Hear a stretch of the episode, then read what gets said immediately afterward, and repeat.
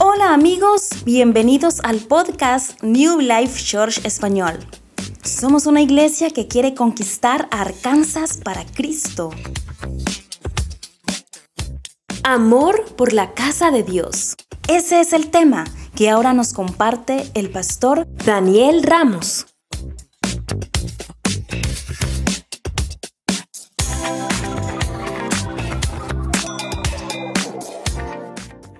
Amén. Pueden tomar su lugar sentándose. Um, el día de hoy eh, he llegado a una conclusión de que hay muchas cosas en las cuales no podemos como seres humanos controlar. ¿Cuántos pueden decir amén?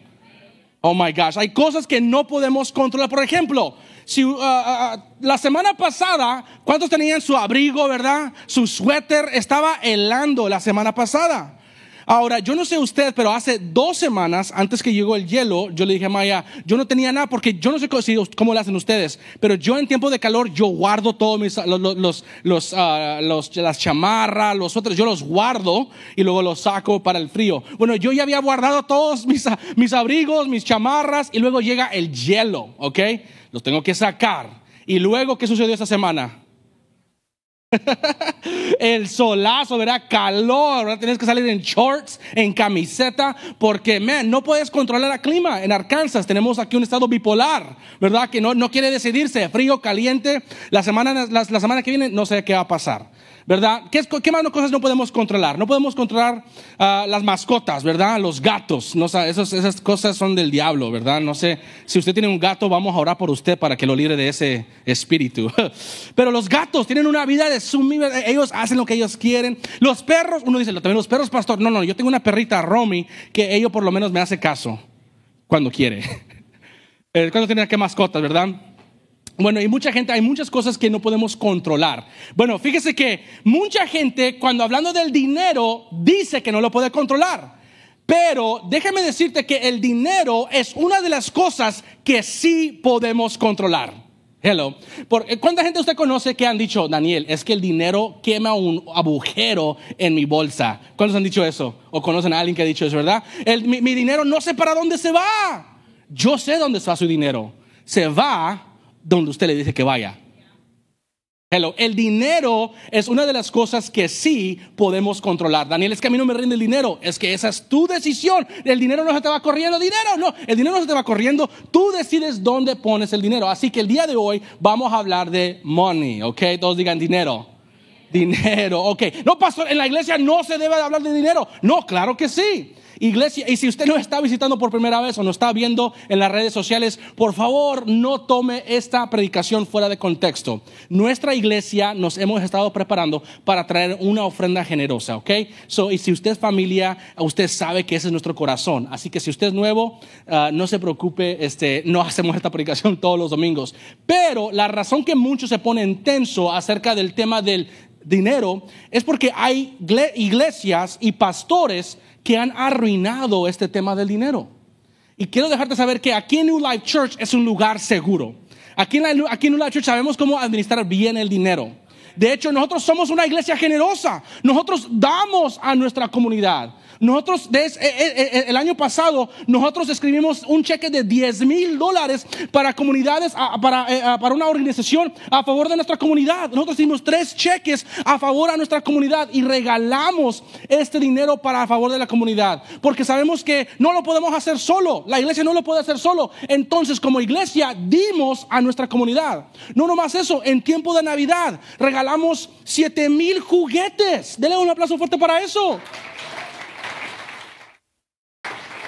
Ayudamos, e, eso solamente en Conway, ayudamos a nuestra comunidad. Y no se recuerda usted cuando ah, hace, unos, hace unos meses también ayudamos a gente con cajas de comida. Recibimos, compramos trailers de comida y las regalamos y las esparcimos por toda la comunidad. ¿Por qué? Porque queremos ayudar a nuestra comunidad. Aquí en New Life Church somos una iglesia generosa que creemos en nuestra comunidad, que queremos apoyar a nuestra comunidad. A través de un ministerio que tenemos de City Serve, hemos amueblado casas, hemos regalado muebles a personas en necesidad. Así que yo no le estoy pidiendo que usted que me dé acá, porque acá, eh, y aquí lo vamos a guardar en una cuenta de ahorros. No, cuando usted participa acá, usted está apoyando lo que Dios está haciendo en nuestra comunidad. Cuando usted da su ofrenda, su diezmo, la primicia, nos va a ayudar a, a bendecir a alguien más este próximo año. Amén. Amén. Dios quiere hacer grandes cosas. De hecho, nosotros, gracias a Dios, administramos bien el dinero. Este, tenemos un equipo de administradores que nos ayudan a, mantener la integridad. Este, Daniel Ramos, no soy, yo no manejo todo el dinero solo, no. Yo tengo una mesa directiva que me ayuda a tomar decisiones. Y tengo un reporte bueno. La semana pasada, eh, uno de nuestros administradores me dijo, Daniel, la iglesia en español tiene mucho dinero. Y le dije, gloria a Dios. Pero dijo, pero dijo eso, pero. Le dije, oh no, pero qué pero está en las cartelas de la gente. Así que vamos a cambiar eso. Este, ahora sus Biblias, Efesios capítulo 2. Efesios capítulo 2, verso 19. Voy a leer este texto que si usted conoce nuestra iglesia, este texto es como fundamental para nuestra familia. Vamos a leerlo acá, si trajo su Biblia, abre su Biblia, es Efesios capítulo 2, y, y si no trajo su Biblia, vamos a tenerlo acá en la pantalla. Efesios capítulo 2, versículo 19. Dice la palabra de Dios. Así que ustedes, los gentiles, ya no son unos desconocidos ni extranjeros. Son ciudadanos junto a todo el pueblo santo de Dios. Son miembros, todos digan miembros, de la familia de Dios. Digan eso, de la familia de Dios. Diga conmigo, yo soy miembro de la familia de Dios. ¿Lo creen? Juntos constituimos su casa, la cual está edificada sobre el fundamento de los apóstoles y los profetas, y la piedra principal es Cristo Jesús mismo. Ah, estamos cuidadosamente unidos en Él y vamos formando un templo santo para Él, Señor, por medio de Él, ustedes, los gentiles, también llegan a formar parte de esa morada donde Dios vive mediante su Espíritu. Déjeme explicar algo acá. La palabra gentiles es, un, ah, es una persona que no es judío. Ah, los gentiles en aquel tiempo, ah, en el Evangelio, cuando empezó el Evangelio, cuando Jesús estaba acá, eh, este, nomás era la, la promesa solamente era para los judíos. ¿okay? ¿Cuántos judíos hay acá?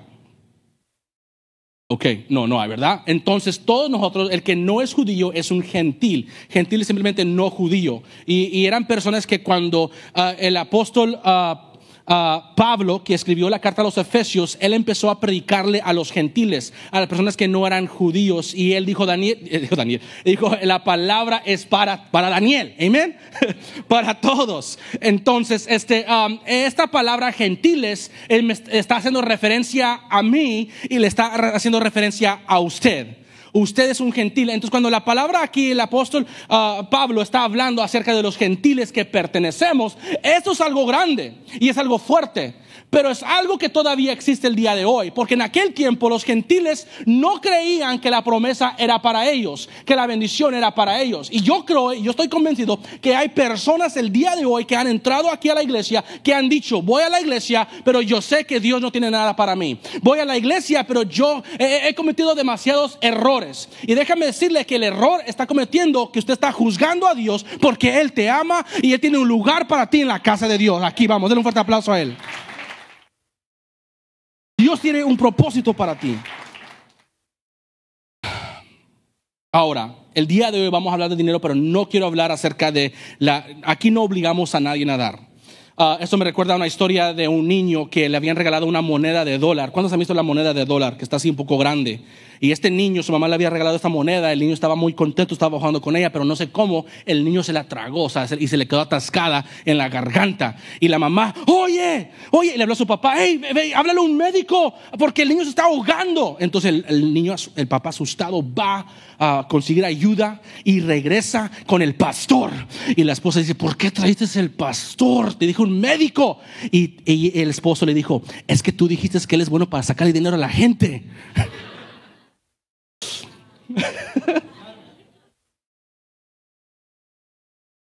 Number one, yo no quiero ser reconocido como ese pastor, ¿ok? ¿Está bien eso? Yo no quiero ser reconocido como una persona que le estoy sacando dinero a la gente. Pero el día de hoy estamos hablando de pertenecer a una familia. Somos miembros a un hogar. Ahora, ah, el día de hoy, el título del mensaje es Amor por la casa. Esta, somos, usted y yo somos, ah, somos una iglesia, pero más que una, más que una iglesia, somos una familia. Digan familia somos una familia y en esta familia tenemos los hermanos, eh, hermanos, ¿verdad? Somos, ah, y, con esa familia tenemos una casa también, esta es nuestra casa.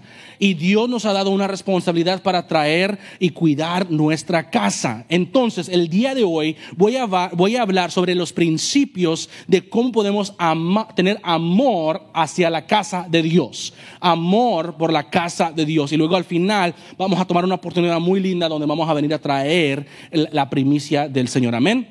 Así que si está tomando apunte, espero que sí, escriba este número uno. Ah, todo esto empieza con honor. Todo lo que estamos hablando, amor por la casa, empieza con honor. Amor por la casa empieza con honor. Y luego escriban Proverbios capítulo 3 y verso 9.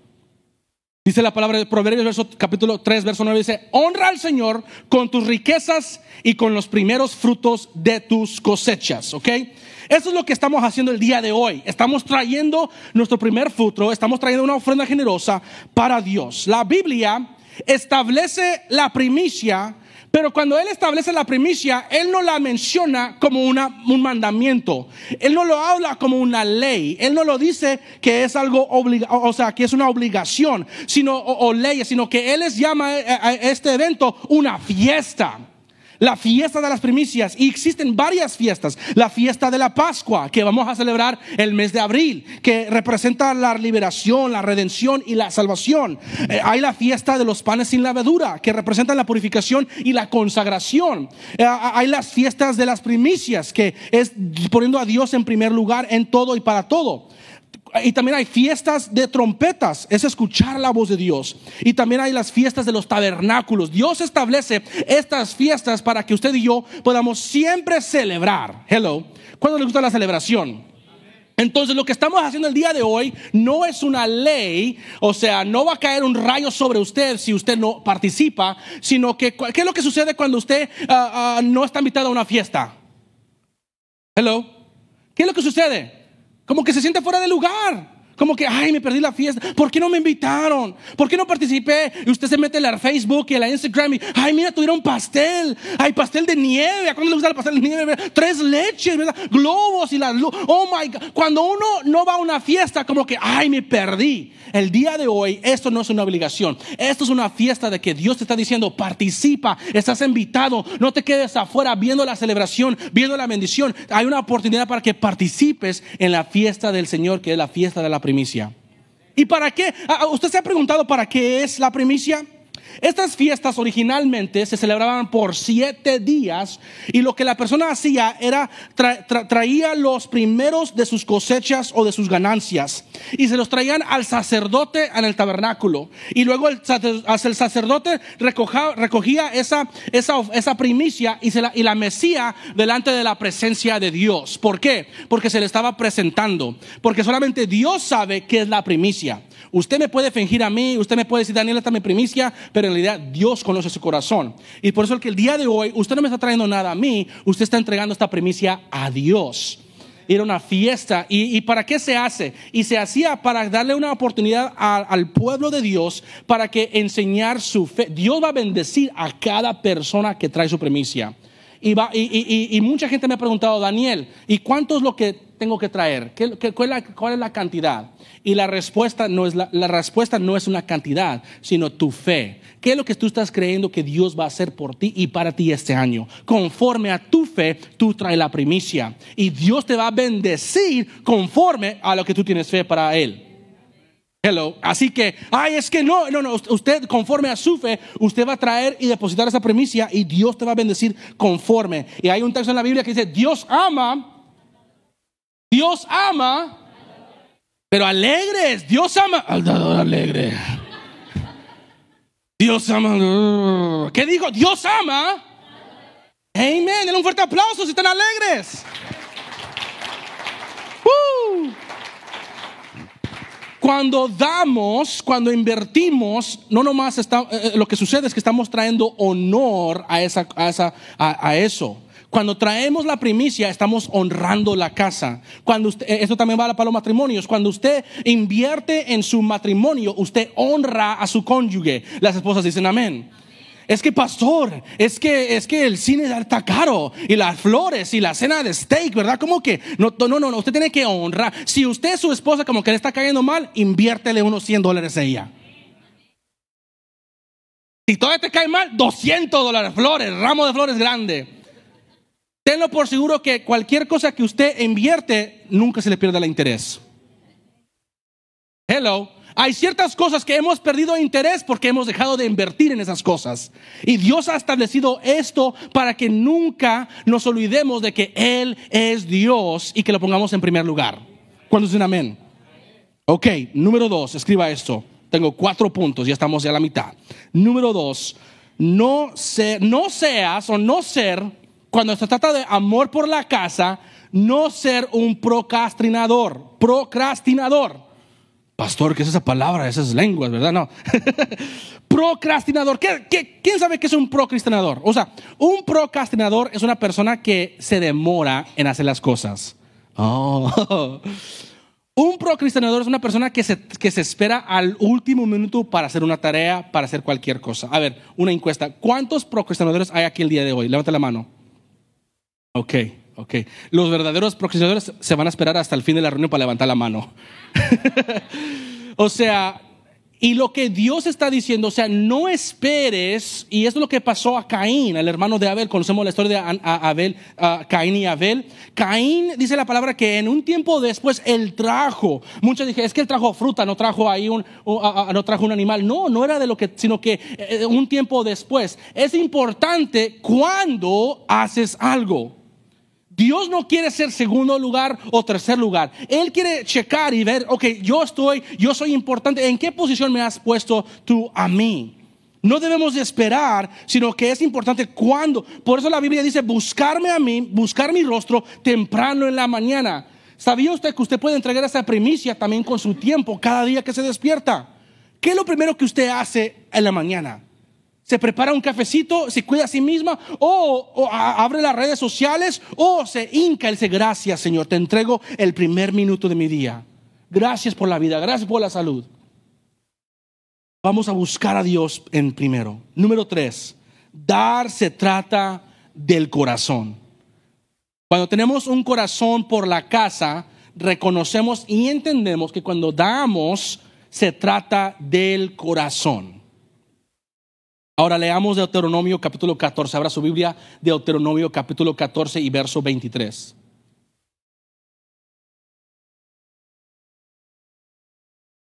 Dice la palabra de Dios.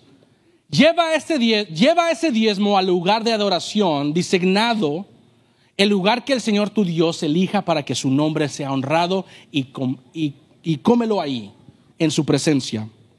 Lo harás así con el diezmo de, tus granos, tu vino nuevo, tu aceite de oliva y los machos de las primeras creas de tus rebaños y, manadas.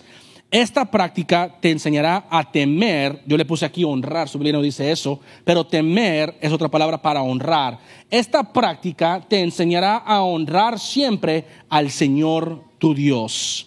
Aquí es donde el Señor revisa nuestro corazón. Nunca serás generoso si crees que esto se trata sobre el dinero. Esto no se trata del dinero, sino se trata de nuestro corazón. Miren lo que dice Mateo capítulo 6 y verso 24. Nadie puede servir a dos amos, pues odiará a uno y amará al otro. Será leal a uno y despreciará al otro. No se puede servir a Dios y al dinero. Ahora, la pregunta que quiero que usted escriba, haga no, no, va a estar en la pantalla, pero quiero que escriba esta pregunta a usted. ¿Qué haces por el dinero que no haces por Dios? ¿Qué haces por el dinero que no hacemos por Dios? Y le estoy hablando a alguien ahorita de que el dinero te mueve. No, a mí no me mueve. Y si recibes una llamadita ahorita, hey, tengo un jale, pero tienes que llegar aquí en cinco minutos.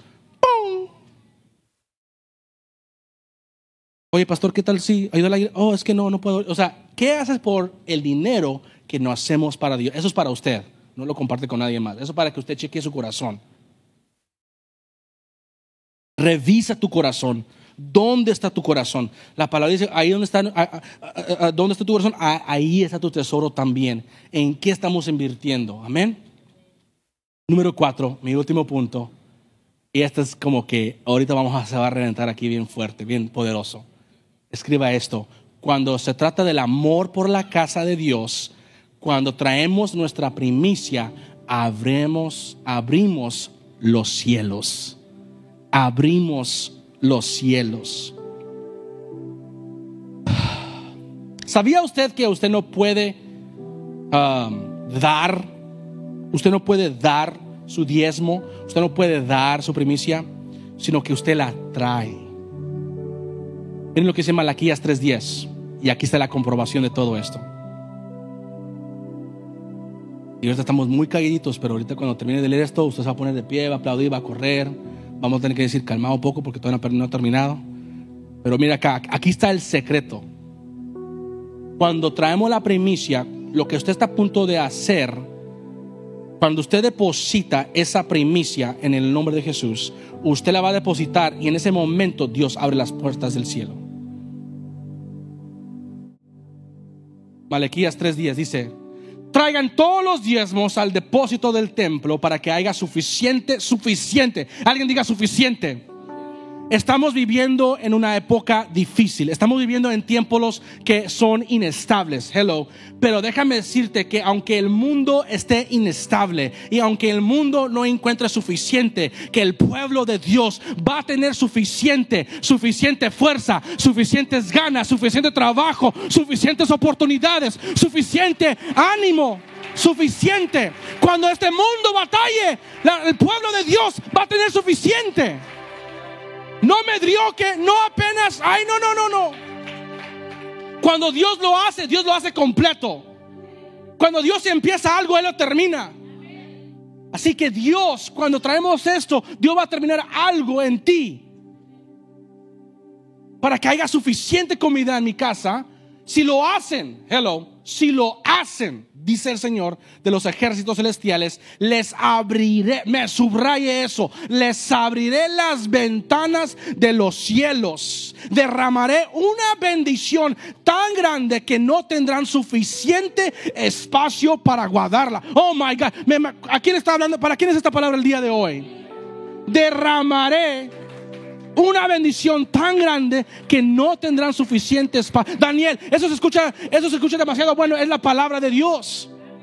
Derramaré una bendición tan grande que no tendrán suficiente espacio para guardarla. ¿Cuántos tienen mucho vacío, mucho cuarto vacío ahorita, verdad? ¿Cuántos necesitan estar llenos este, este día? Come on, yo he estado esperando, come on, vamos. Que no tendrán suficiente espacio para guardarla. Inténtalo, inténtalo, try it, try it. Inténtalo. Exclamation points. ¿Cómo se dice en español? Exclamación, puntos de exclamación. Inténtalo. Y luego viene lo que dice Dios, pruébame, pónganme a prueba. Pónganme a prueba. Miren acá, miren lo que sigue. Sus cosechas serán abundantes. Tus cosechas son las cosas que tú haces. Aquí tenemos una ilustración de frutas, de todo eso usted no ha traído fruta porque usted no ah, tiene jardín y de eso vive. Al menos que así lo hace, pues tráigalo. Pero ustedes sacan dinero, money, traigan eso. Y Dios, esa cosecha, ese dinero, ese money, esa casa, es, eso, tus cosechas serán abundantes porque las protegeré de insectos las protegeré de enfermedades, las protegeré. Daniel, es que no sé qué va a ser el presidente, no importa, están protegidas. Es que no sé qué va a ser el gobierno, no importa, están protegidas. Es que no sé qué va a pasar mañana, no importa porque están protegidas. Una protección sobrenatural. Las uvas no se caerán de las vidas antes de madurar, dice el Señor de los ejércitos celestiales. Entonces todas las naciones los llamarán benditos porque su tierra será un deleite, dice el Señor de los ejércitos celestiales. Ustedes me conocen. ¿Cuántos son de casa? Ustedes me conocen. Yo no soy que quede en el record. Yo no soy un predicador de la prosperidad, ¿ok? Porque hay allá, toca la pantalla y Dios te va a... No, no, no, yo no, yo no soy un predicador de la prosperidad, pero tampoco soy un predicador de la pobreza.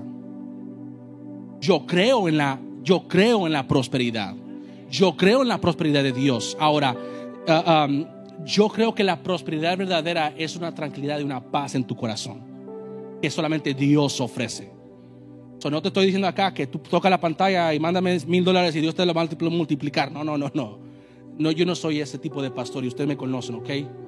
Pero lo que sí estoy diciendo es que tampoco somos gente de pobreza, que tampoco vamos a mendigar, que tampoco vamos a preguntar, que tampoco vamos a pedir prestado, sino que Dios nos va a proteger en las cosas para este año. Denle un fuerte aplauso a Dios. Dios quiere grandes cosas. Gracias por escuchar nuestro episodio de hoy. Si quieres disfrutar más mensajes como este, búscanos en nuestro canal de Spotify y síguenos en Facebook y YouTube. Estamos como New Life Church Español. Comparte con amigos y familia. Bendiciones para todos.